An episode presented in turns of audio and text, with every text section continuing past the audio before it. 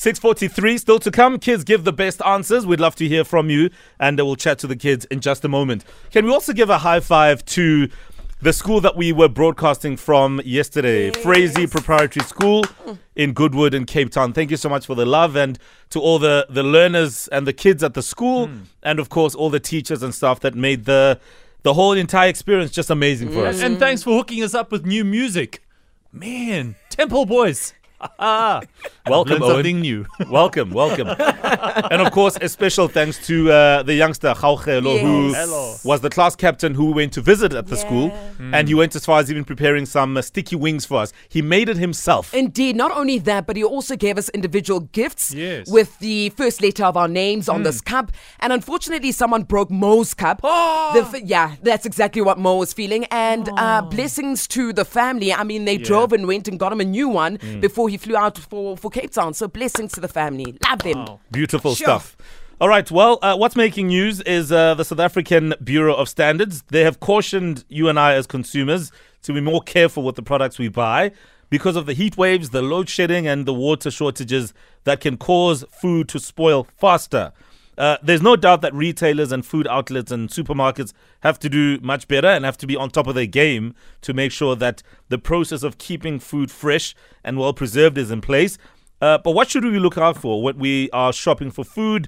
And in what ways is load shedding affecting the lifespan of the food items we purchase? Joining us on the line is Minenhle Khoza, food technology PhD candidate and lecturer at the University of Johannesburg. Good morning and thank you for your time. Good morning. How are you? And good morning to the listeners at home. Yeah, it's an absolute pleasure to have you. I mean, I just discovered that not only can you put meat in the fridge, but you can also refrigerate and deep freeze jeans. But we'll get to that some other time, Inentle. Uh, what should uh, consumers be looking out for when shopping for food, particularly from a quality point of mm. view? Okay, so I'm going to talk from a quality and food safety point of view. Number one, obviously, you'll have to check the expiry date of your food products. That's the first thing you do when you buy a food product. You look at the expiry date or the use by date, hmm. and then you you ensure that that is still within the the limits. So, for example, if you are to buy meat today and it expires today, and you want to put it in the fridge and up until Friday, that won't be good for you.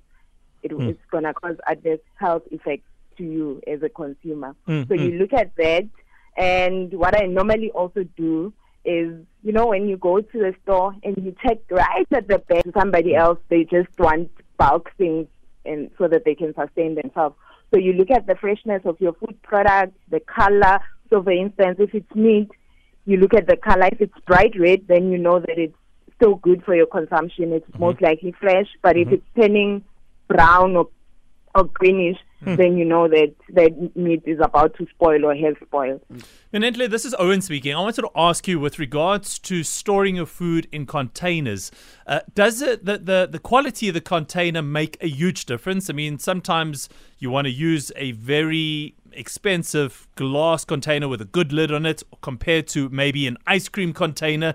Will that the difference in those containers keep the food fresher for longer?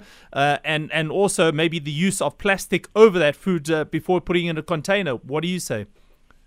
Um, so obviously if you okay obvious to me as a food technologist so if you use glass then it will most likely sustain the shelf life of your product much more longer than it would if you're using a plastic container like a mm.